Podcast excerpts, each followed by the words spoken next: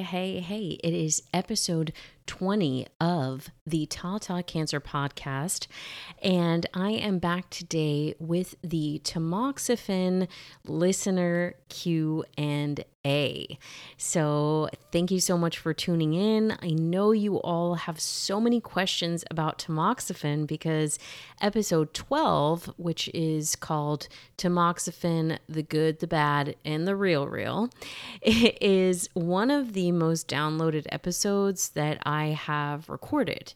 And I've gotten a lot of messages from you all regarding that episode with further questions. So I wanted to do a follow up episode to address these questions. And that is what we are doing today, folks. So uh, before we get into the episode, just a little update on me. I am in Portland, and uh, you know, I was coming up here from hot, hot, hot Los Angeles. And I get up here and to what I figure is going to be mild and lush and sometimes rainy Oregon. And holy moly, heat wave orama. So apparently, there was a record breaking heat wave here. It was seven days long um, my apartment does not have air conditioning because a lot of apartments in Oregon and Washington, so in the Pacific Northwest, don't have air conditioning just because they didn't really need it before. So, this is a super strong example of the human impact on global warming because Portland and Washington have both both experienced pretty extreme heat waves in the last few years. I guess last year they got up to 116 degrees. That is insane. I think we got up to, I believe there was one point when I saw 106, but I, I think it was actually more like 102. But being in a hot apartment with insufficient AC because I had bought a couple AC units, I will spare you the details of these stories because I bought three different AC units and none of them really worked. It took me a long time to figure out that it was an exhaust vent issue. But anyway, anyway, I'm getting into the story and it's so boring. So I'm sorry about that. Long story short, or I guess spoiler alert, I figured out the AC situation. It is finally chilling out a bit, although it's still hot for another month. Everybody keeps telling me, you just wait, you just wait. You are going to be thanking your lucky stars for this hot weather right now. But otherwise, oh my gosh, I love it here. I love it here even more than I imagined I would, which is so exciting. I just feel like I belong here. I see I don't know, I just love I love all the random artwork in my neighborhood. I love all the weird bumper stickers. I love how people are more apt to smile at you on the sidewalk than they are to ignore you. And that's something in a bigger city like Los Angeles or New York, both places that I've lived, or San Francisco, people just aren't as open because they're a little bit more on guard. Here in Portland, it's still a decent sized city, but it's it's not people aren't so guarded or at least it doesn't feel that way and I'm just having a really really wonderful time. I'm so happy to be here. So, that's the update on moi. Oh, oh, well, couple announcements. Sorry, before we get into everything. So, yes, I talked about this last episode. I have become a member of the Rose City Sexual Health Collective, which is a holistic group of prac well a group of practitioners who are kind of working together in a holistic way to promote sexual health and satisfaction there are multiple licensed therapists, uh, sex coaches. There's a pelvic floor specialist. A uh, we just got an acupuncturist, and everybody who's working there has a, a specific approach to help you with sexual satisfaction. And we can really knock it out, knock out any of your problems uh, with a multi pronged holistic approach. Or you can just utilize the expertise of any of the individual practitioners. And I am beyond honored to be working alongside of my colleagues, all of the women in the collective. It is all female at this time, not that it was planned out that way, but everybody is just fantastic and so if you check out the website, which I will link to in the show notes, yeah, check them out. I'm going to start doing um, some libido workshops there soon. And these will apply to both breast cancer survivors, patients, and non. Um, yeah, it'll be something that can be applied to really anybody but I will also be doing some stuff that's a little bit more specific to breast cancer patients, or I can with you if that's something that you're interested in.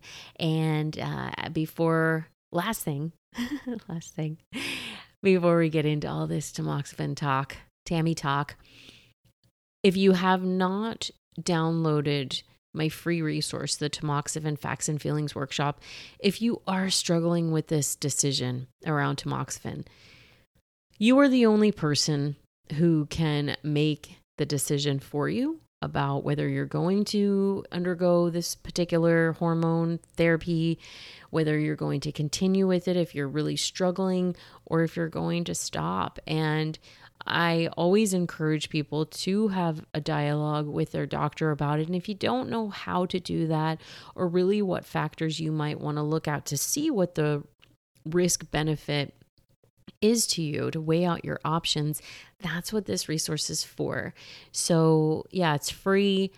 Download it. I'll put the link in the show notes. You can also get it off my website. But anyway, okay, I've babbled enough. Hello, and welcome to the Tata Cancer Podcast, where we will discuss the physical and mental elements of healing from a breast cancer diagnosis. My name is Junie Boucher. I'm a nutritional therapy practitioner and a breast cancer survivor. When you're diagnosed with breast cancer, you're forced to make life changing decisions with so much information that's really hard to sift through. My intention is to help provide you with the information you need to make a decision that's going to align your body, mind, and heart so that you can live your best life going forward. I'm going to be your new breast friend Okay, let's do this. The information contained in this podcast is for educational purposes only and should not be considered medical advice. Please always consult with your doctor for any of your medical needs.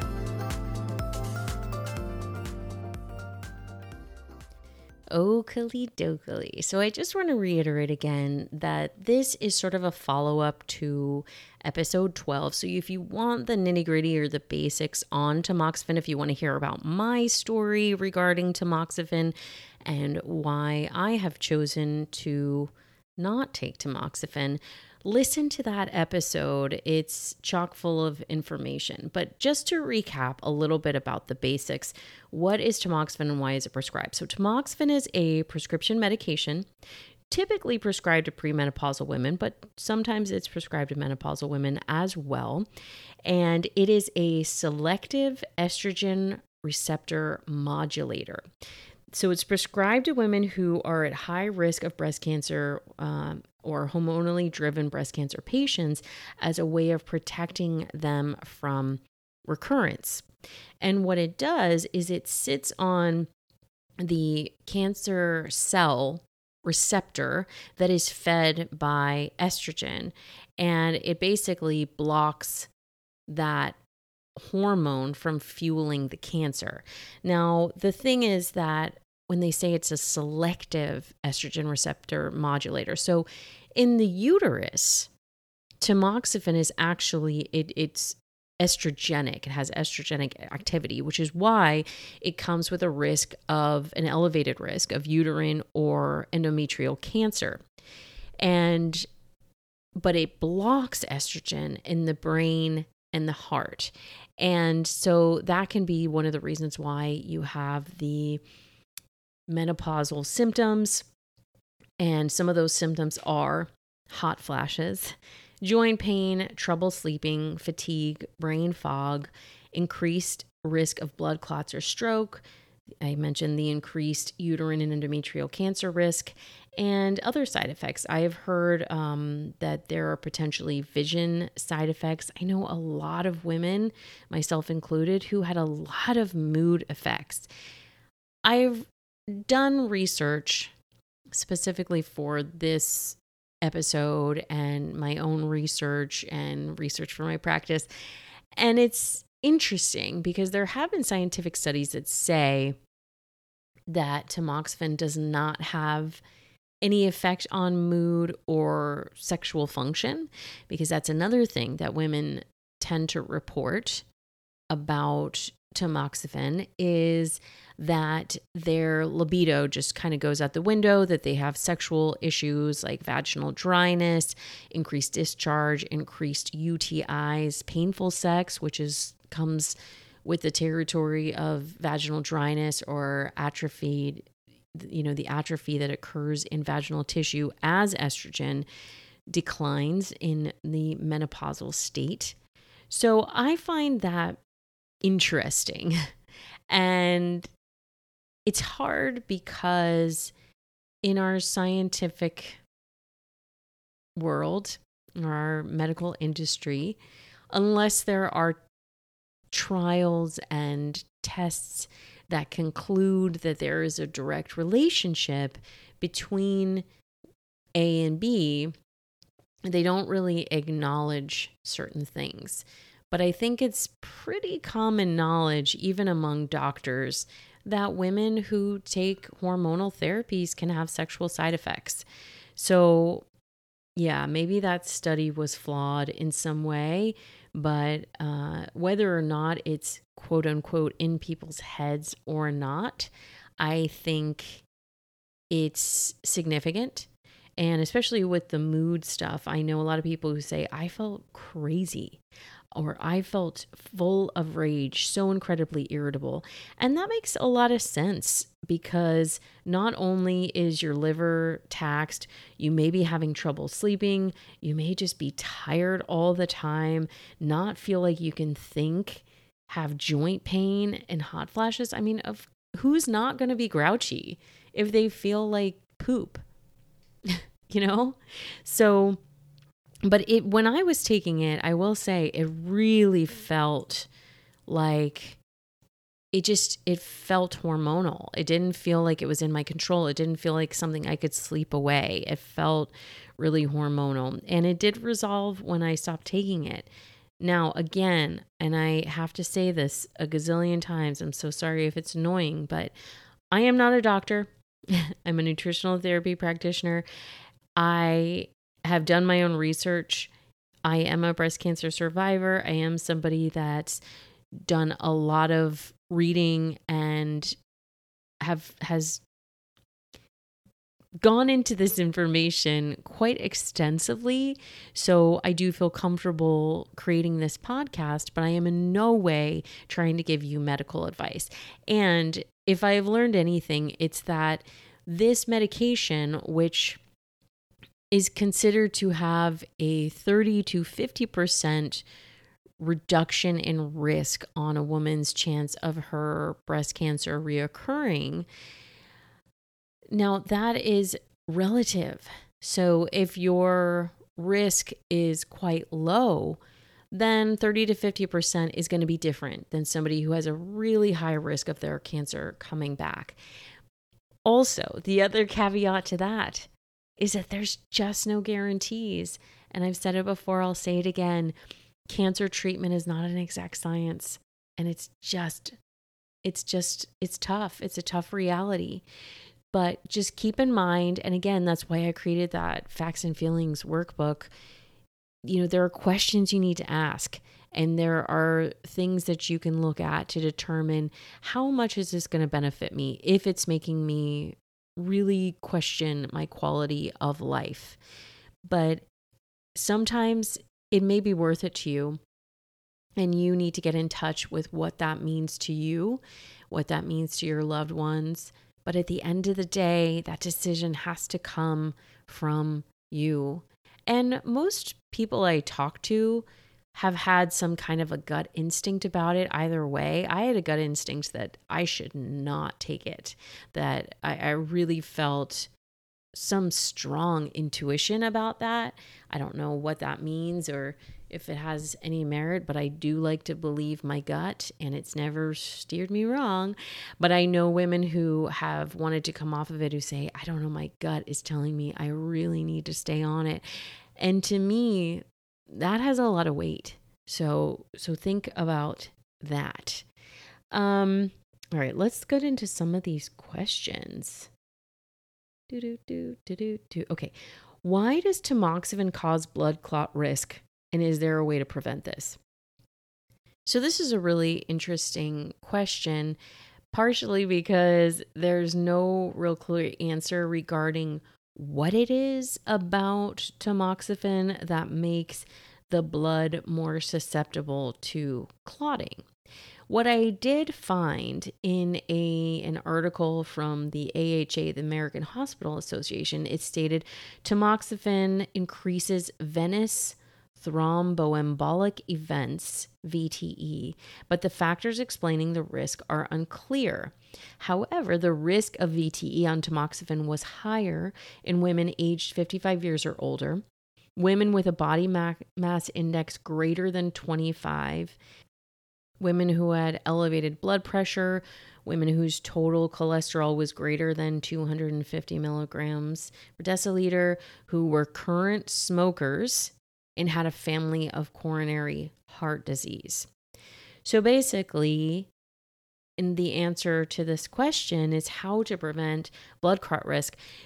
I would definitely discuss your family history, and I would hope that your doctor would ask those questions before they prescribed you tamoxifen about blood clot history and a history of coronary heart disease in your family, smoking history, all that stuff. I would be shocked if they didn't ask you that or know these other things about your cholesterol and your BMI. But also you if they do still prescribe it, they feel it is worth the risk, then work on these things. Try to get your body composition and that's much more important than overall weight. You want a healthy body composition, healthy level of fat, as opposed to a healthy weight, because you can still technically be obese and be a quote unquote healthy weight or have a healthy quote unquote BMI.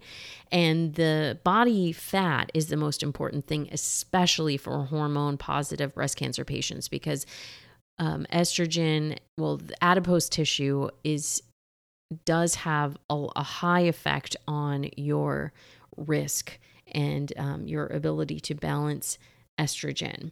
So you can work on those things, which will probably bring your blood pressure down and your cholesterol down if you stop smoking and you lost weight or lost, you know, improved your body composition. So think about the healthy lifestyle factors that you can take into account as a way to prevent blood clot risk and stroke risk because it is something that is pretty common. Okay. Second question If tamoxifen is a carcinogen, so it is classified as a carcinogen, which always makes my brain want to explode, that can cause uterine or endometrial cancer, why is it still being prescribed? Great question. um, the answer to this question, which to me feels very classic in terms of the Western medicine opinion is that, well, if you get uterine or endometrial cancer, it's really easily treated. We just do a hysterectomy and uh, you're probably pretty good after that but your breast cancer won't come back. so um, I don't know if I like that thinking, to be honest with you. But many doctors feel that the risk of death or the risk of, you know, having to undergo more serious or more taxing treatments is less with uterine or endometrial cancer. But I don't know that doesn't sit well with me, to be completely honest with you. And, you know, I'm not trying to beat up on our medical industry, but I will say I have been reading a lot about the politics, the finances, the the money sources behind a lot of these big cancer organizations. And you know there is there are profits being made off of the treatment of breast cancer unfortunately. Just like every other industry there is a breast cancer treatment industry and they are making billions of dollars and they are projecting continued increases in profits. I'm reading a book right now called Busting Breast Cancer, and it is quite eye opening and depressing in terms of how the cancer industry simultaneously fuels cancer diagnoses. And we'll talk about that some other time. I'm going to reach out to the author of that book and see if she'd be willing to come on the podcast because I think her information is really powerful. But you know, your doctor, I'm sure, really has your best interest at heart. But the thing with these medications right now is it's really the only thing that they have to give us from their toolbox. And mind you, they're not typically working from an integrative approach. If you have an integrative oncologist or you have a naturopathic oncologist that works with your Western oncologist, great. There are other things that you can do. There are supplements that you can take. We'll talk a little bit more about that later. But in terms of what's available to the mainstream practitioners, it's tamoxifen. And with a reduction rate of 30 to 50%, I mean, it just feels like a no brainer. Plus, you know, they're medically obligated to offer pretty much just about anyone who's diagnosed with breast can- hormonally driven breast cancer, whether it's invasive or non invasive. And they're also now starting to try to prescribe tamoxifen to women who have just a very strong genetic predisposition for it, which is it's one way, I guess. Um, I also don't love that. But, you know, these are very personal decisions for people. And for some people, it makes them feel confident and secure that they're doing what they can do.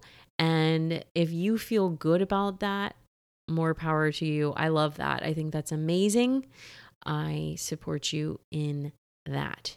But I do think it's important if you want to question why, how, if it benefits you, if it's worth the risk, if it's worth going through the side effects, that you allow yourself to do that.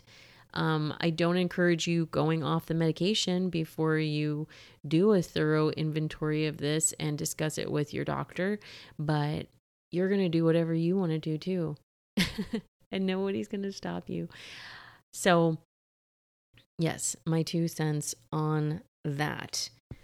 Um, okay, speaking of non-invasive breast cancer, this is a good another question to go next. Can you just take half the dose and still get the same benefit? So, this has been coming up a lot because there is a super high non compliance rate. So, many, many women who are prescribed tamoxifen either never start taking it or go off of it. And that's usually because the side effects can be very intense for some people.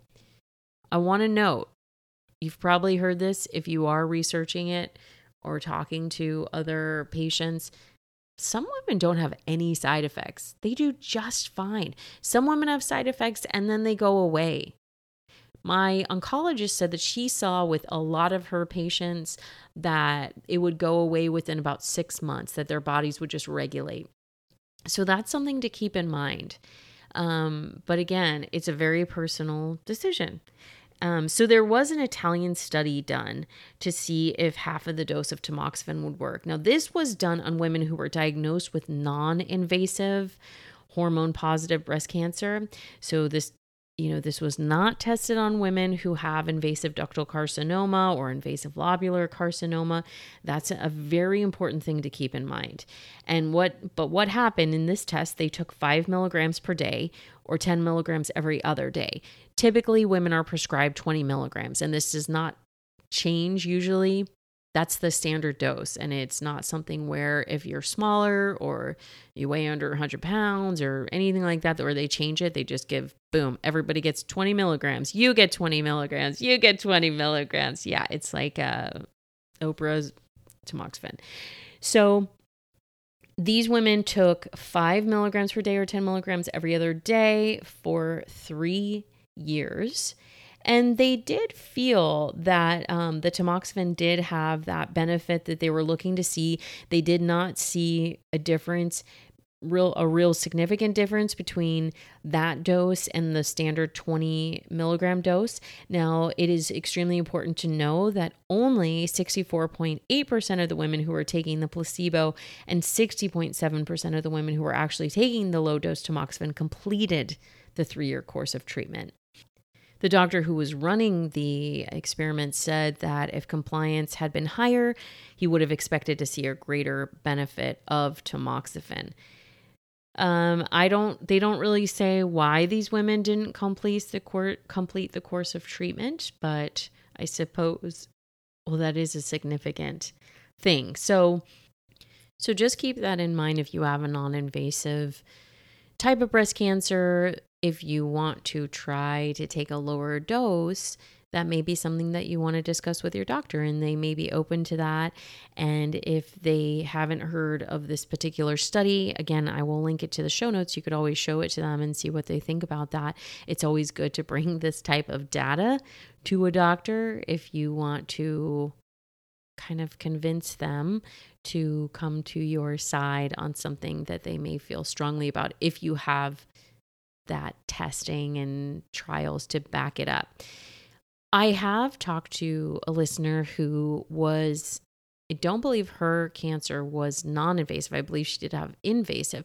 And she talked to her oncologist who let her take a lower dose, but she did end up having the same side effects. And I believe she was taking 10 milligrams as opposed to this very low dose of five. I don't know if that has anything to do with it. Unfortunately, I was unable to find any data regarding whether or not they are testing the efficacy of a lower dose of tamoxifen for women with invasive breast cancers. I think the standard of care remains at that 20 milligrams. They are only looking at this low dose treatment for, um, in terms of scientific research being done at present for non invasive cancers or women who are at high genetic risk. But hopefully, they will start looking at that because there are so many women who suffer on the full dose. But yeah, I don't know. I, I mean, I'm be curious if it how much it reduces side effects, you know, if you do take a lower dose, because according to this friend of mine who reached out to me as a listener of the podcast who said, Yeah, all of her side effects came back. Unfortunately, and I'm so sorry that that happened. But, you know, that's obviously just one anecdotal story. We don't have a lot of scientific data, but hopefully that's something that will maybe come down the pipeline and we can start looking at in the future. So, this next question I also think is very common uh, and very interesting. And it's basically how can you predict if you're going to be one of the people that has side effects? Is there a way to do it? And is it typically harder for younger women or women who are already experiencing hormonal imbalances? And I did find this absolutely fascinating study. If you read any of the studies in the episode that I used, I would highly recommend this one. And it's called The Clinical and Biomarker Predictors of Side Effects from Tamoxifen. And essentially, what they wanted to see is if there were specific things within women that could predict who was going to have side effects, what side effects they were going to have. And by identifying who was going to have side effects, they could potentially identify how um, who maybe has more benefit from tamoxifen.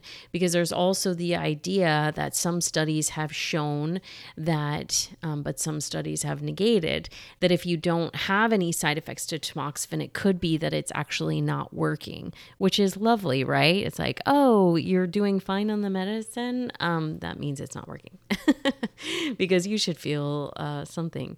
But the um yeah so so that has been I, I, I don't know. I can't seem to find a clear answer to that. Some people say no, that doesn't mean that it's not working. Some studies say yes, that can potentially mean that your body is metabolizing it in a way that makes it ineffective for you. But in this particular study, they looked at women who were already on tamoxifen and they they assessed some of the commonly attributed side effects of tamoxifen hot flashes, vaginal dryness, sleep problems, weight gain, depression, irritability, or mood swings. And what they found so let me try to summarize this for you because it is chock full of info. So, what they found was that women who had been on tamoxifen were less for less than 12 months were less likely to report side effects or severe side effects compared to women who were on tamoxifen for greater than 12 months. Very interesting because, like I said, my oncologist told me that in her experience, women who were on it longer seemed to adjust to it. And I've heard, I have friends who've said that that was their experience as well. According to this particular study, that was not the case. And um, this also stated that so that women, younger women, women under 50, did seem to have more side effects than the women who were 60 to 70. And the women who were older than 70 were the least likely to report side effects. Now, oftentimes when you go into menopause, they'll switch you to an aromatase inhibitor as opposed to tamoxifen. But there, uh, like I said, there are women who do get prescribed tamoxifen. But if you are older, it sounds like you tend to do better. Now, some of the factors that they looked at that seemed to link these potential the potential for side effects were women who previously took some type of postmenopausal hormone therapy were more likely to report side effects. So, most of the women in this study were premenopausal at the time of their breast cancer diagnosis. And um, a lot of the women there were who were in the study were postmenopausal at the time. 66% of them had previously used hormonal therapy. Um, the majority of the women in this particular study were Caucasian and Asian and were mainly from the San Francisco area, had uh, college or postgraduate degrees, and only three of the women in the study were taking tamoxifen for prevention of breast cancer. The median duration of tamoxifen treatment in the overall population of the study was 16 months, and most were recruited from hospitals. So, 73% of the participants in this study experienced some effects that they attributed to tamoxifen, mostly hot flashes, with 20% out of that reporting severe hot flashes. And only 51 people, or 21%, reported any severe side effects at all. But the other commonly reported side effects were vaginal dryness, which was reported by 35% of the participants, sleep problems 36%, depression or irritability 6%, and weight gain 6%. And the side effects tended to be reported most commonly among women who had been on tamoxifen for fewer than 10, 12 months. And weight gain is the only side effect that seemed to increase report with duration of of tamoxifen use. Um, they looked at something called uh, endoxifen levels, which were significantly associated with side effects, and that that's a um, metabolite level. And there's also was they were looking at a genotype, the CYP2D6 genotype. They were looking at whether that helped you know, indicate whether or not you'd have side effects. Those genotypes were highly correlated with the endoxifen levels. Okay, so significant predictors of side effects included shorter duration on tamoxifen, younger age, previous use of postmenopausal hormone therapy, and higher endoxifen, endoxifen levels. Again, older women were less likely to report side effects, and women over 75 that were on it seemed to report extremely few side effects regarding that. So, um, maybe kind of hopeful news for some of the older women who are looking at using tamoxifen. Another thing that I've read about is that if you are having side effects on one brand of tamoxifen, you might want to look at using a different brand and that you can potentially have less side effects. So, they were looking a lot also at hot flashes since that was probably the most reported side effect. And predictors of menopausal hot flashes include smoking maternal history of hot flashes. So if your mom got hot flashes when she went through menopause early age menopause surgical menopause higher bmi lower physical activity higher follicular stimulating hormone or fsh levels anxiety alcohol use higher parity, and lower socioeconomic status. So that's like just regular if you have um, age related, menopause related hot flashes, those are the typical predictors. They weren't able to determine if that was going to cross over and be the things that predicted whether or not you would have hot flashes while on tamoxifen. However, trying to look at those things for yourself is certainly not a bad idea to potentially stop the possibility of you having hot flashes. So, again, that was smoking, uh, watch your alcohol use, keep your BMI in a healthy range. Um, again, that should be body composition as opposed to BMI. So keep that in mind. So, the last question here I saved for last because it's a bit of a doozy. And this question is Is there a natural alternative to tamoxifen? Now, if you ask your doctor this, I will just tell you right now um, I mean, don't not do it if you want to, but it's highly unlikely that they would even legally be able to tell you if they think there is a natural alternative to tamoxifen which they feel is effective just because legally the you know there are things that they have to offer you as a standard of care to protect themselves from liability. And um, you know there's just not enough evidence probably due to lack of funding of testing some of these nutrition and lifestyle methods.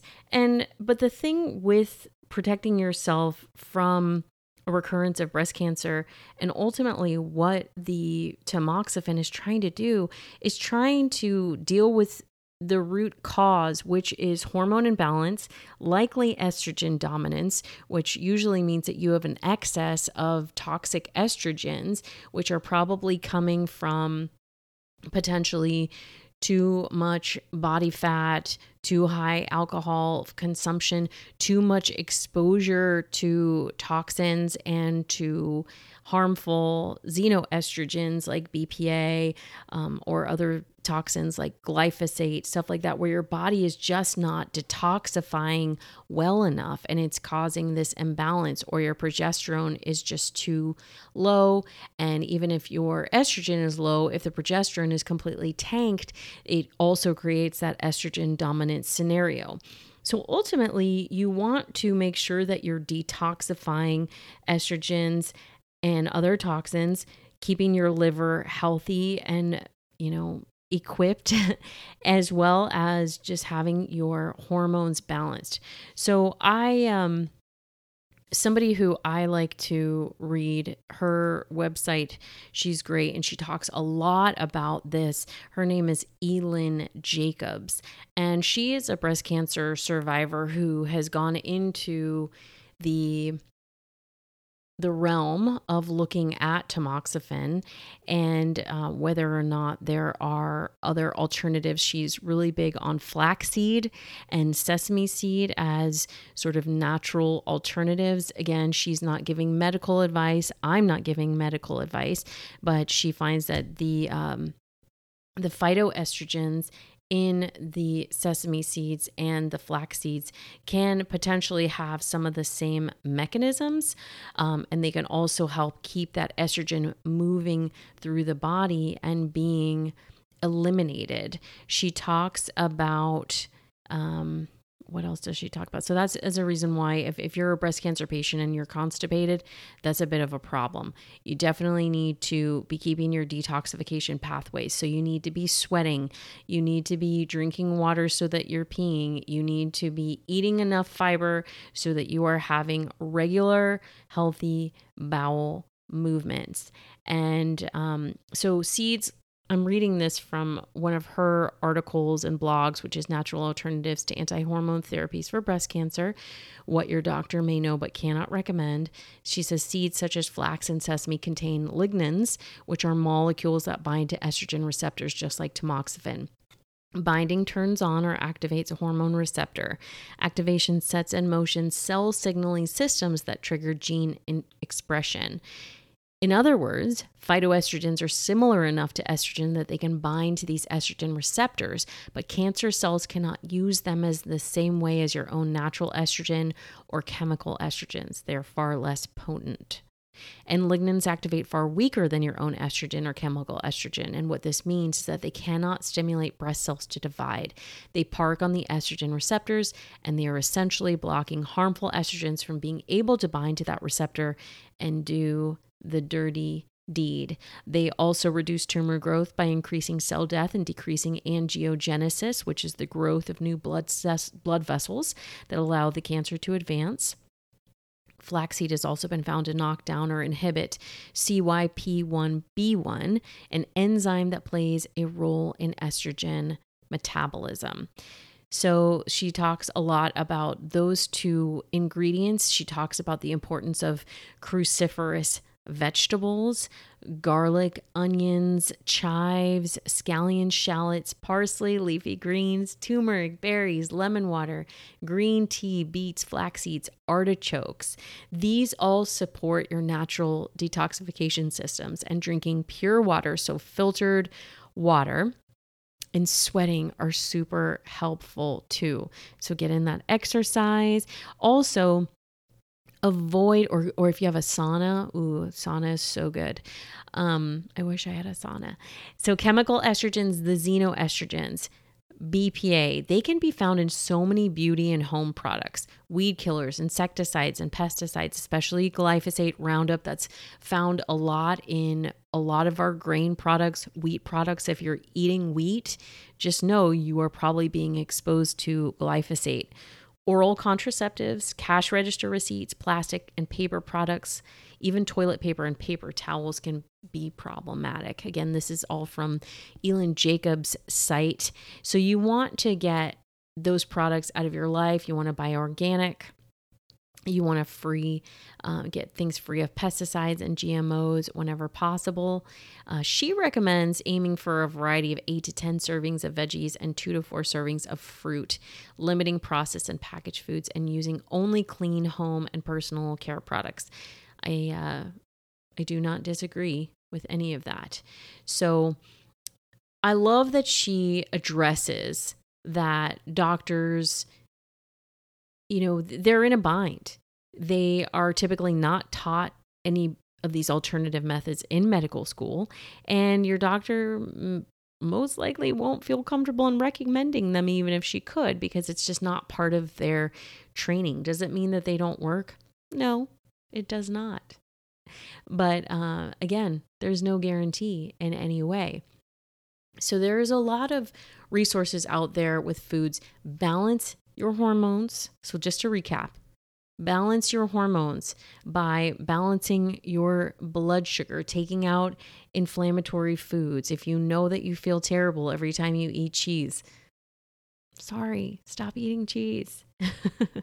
um, if you feel awful every time you have pizza, you might want to experiment with a gluten free diet. I honestly think pretty much anybody can benefit from that, whether you have celiac or not. There's just so much glyphosate in our wheat, and there are so many people that are having problems with leaky gut or sensitivity issues that aren't even aware that it could potentially be connected. But it is your body and your choice. So, balance hormones take out inflammatory foods, reduce toxins and your liver, the load on your liver. So, cut down on alcohol or eliminate alcohol. Obviously, that same goes for recreational drug use, and as well as just getting your detoxification pathways open. So, I wanted to end here with the supplements some a couple supplements that are actually really really popular for um, breast cancer survivors and especially ones that are not taking tamoxifen. So there is a supplement called DIM. So DIM is actually a compound your body makes from digesting cruciferous vegetables like broccoli, cauliflower, Brussels sprouts, like I think it stands for I don't know if I'm saying this right. Diindolylmeth melt diindolylmelt dol, dolylmethane. Nope. Nope. Sorry. Not going to get that. They call it DIM. And so DIM is a metabolite of indole 3 carbinol. That's a little bit easier to to get get it through. And um, what it it supports healthy estrogen levels because it supports the phase 1 detoxification process.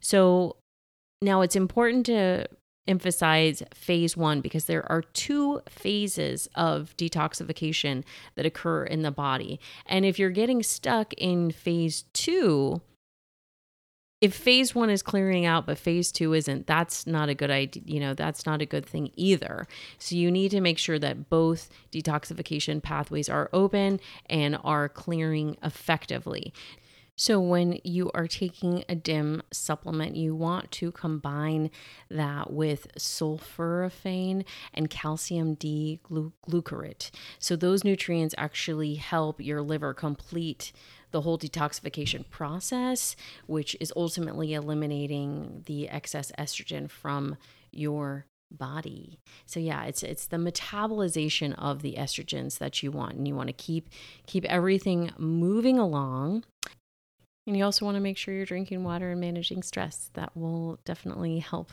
with detoxification as well. So, there are a thousand other supplements that we could talk about, but I wanted to kind of keep it simple because there's a lot of information that we've covered here and so, you know, with DIM, that's that's kind of the big one that we that is talked about in the breast cancer communities.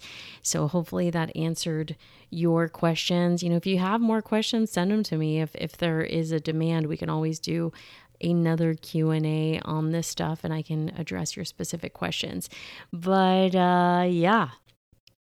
It's a it's a lot. so, anyway, I'm going to wrap up this episode for you now, but don't forget again to download the Tamoxifen Facts and Feelings workbook. Or if tamoxifen isn't even on your radar and you're just dealing with the beginning of a breast cancer diagnosis, gosh, I hope this episode didn't freak you out.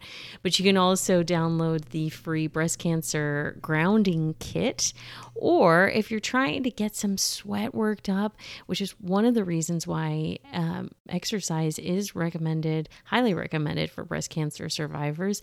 Use my um, self love dance party playlist. It is so much fun and it'll get you pumped, and you will not be able to not dance. And you'll probably want to move around, and you can use it as a running playlist or a spin class playlist or anything for a hike, all that good stuff. So I'm going to post a bunch of links in the show notes for you to check out just to see what the references are. If you do want to read some of the articles on Elyn Jacobs' website, which are very informative, uh, check those out As always, I am available to you and I love hearing from you. Email me at junie at juniebewell.com or find me on Instagram, TikTok, or Facebook at juniebewell. And I, um, yeah, I'm still got coaching spots available. I have some such an amazing roster of clients right now. I'm super happy with everybody. They are all incredibly lovely people that I'm just so honored to be working with. And uh, you could be one of them. And I'm going to be doing some upcoming workshops real soon at the Rose City Sexual Health Collective in person. But I want to also offer a virtual option on that and we'll be mainly discussing libido stuff in those but also you know perimenopausal things and if you have a workshop idea that you want let me know because I want to do what you want me to do. I want to serve this community and provide material and information that's going to help you. And if you are enjoying this podcast, please, please, please do me a favor and leave a review. Uh, if you can write a written view review, that's incredible. I so appreciate it. Or if you can just rate the podcast, that takes you two seconds to do. But ultimately, this helps other people find the podcast, and uh, I, yeah, that that helps in so many ways. It helps your fellow patients and survivors, and it helps me to just get the word out. So, thank you so much for your support. And I hope you have a wonderful couple weeks. I'll be back talking to you real soon. And I am wishing you well. Take care now.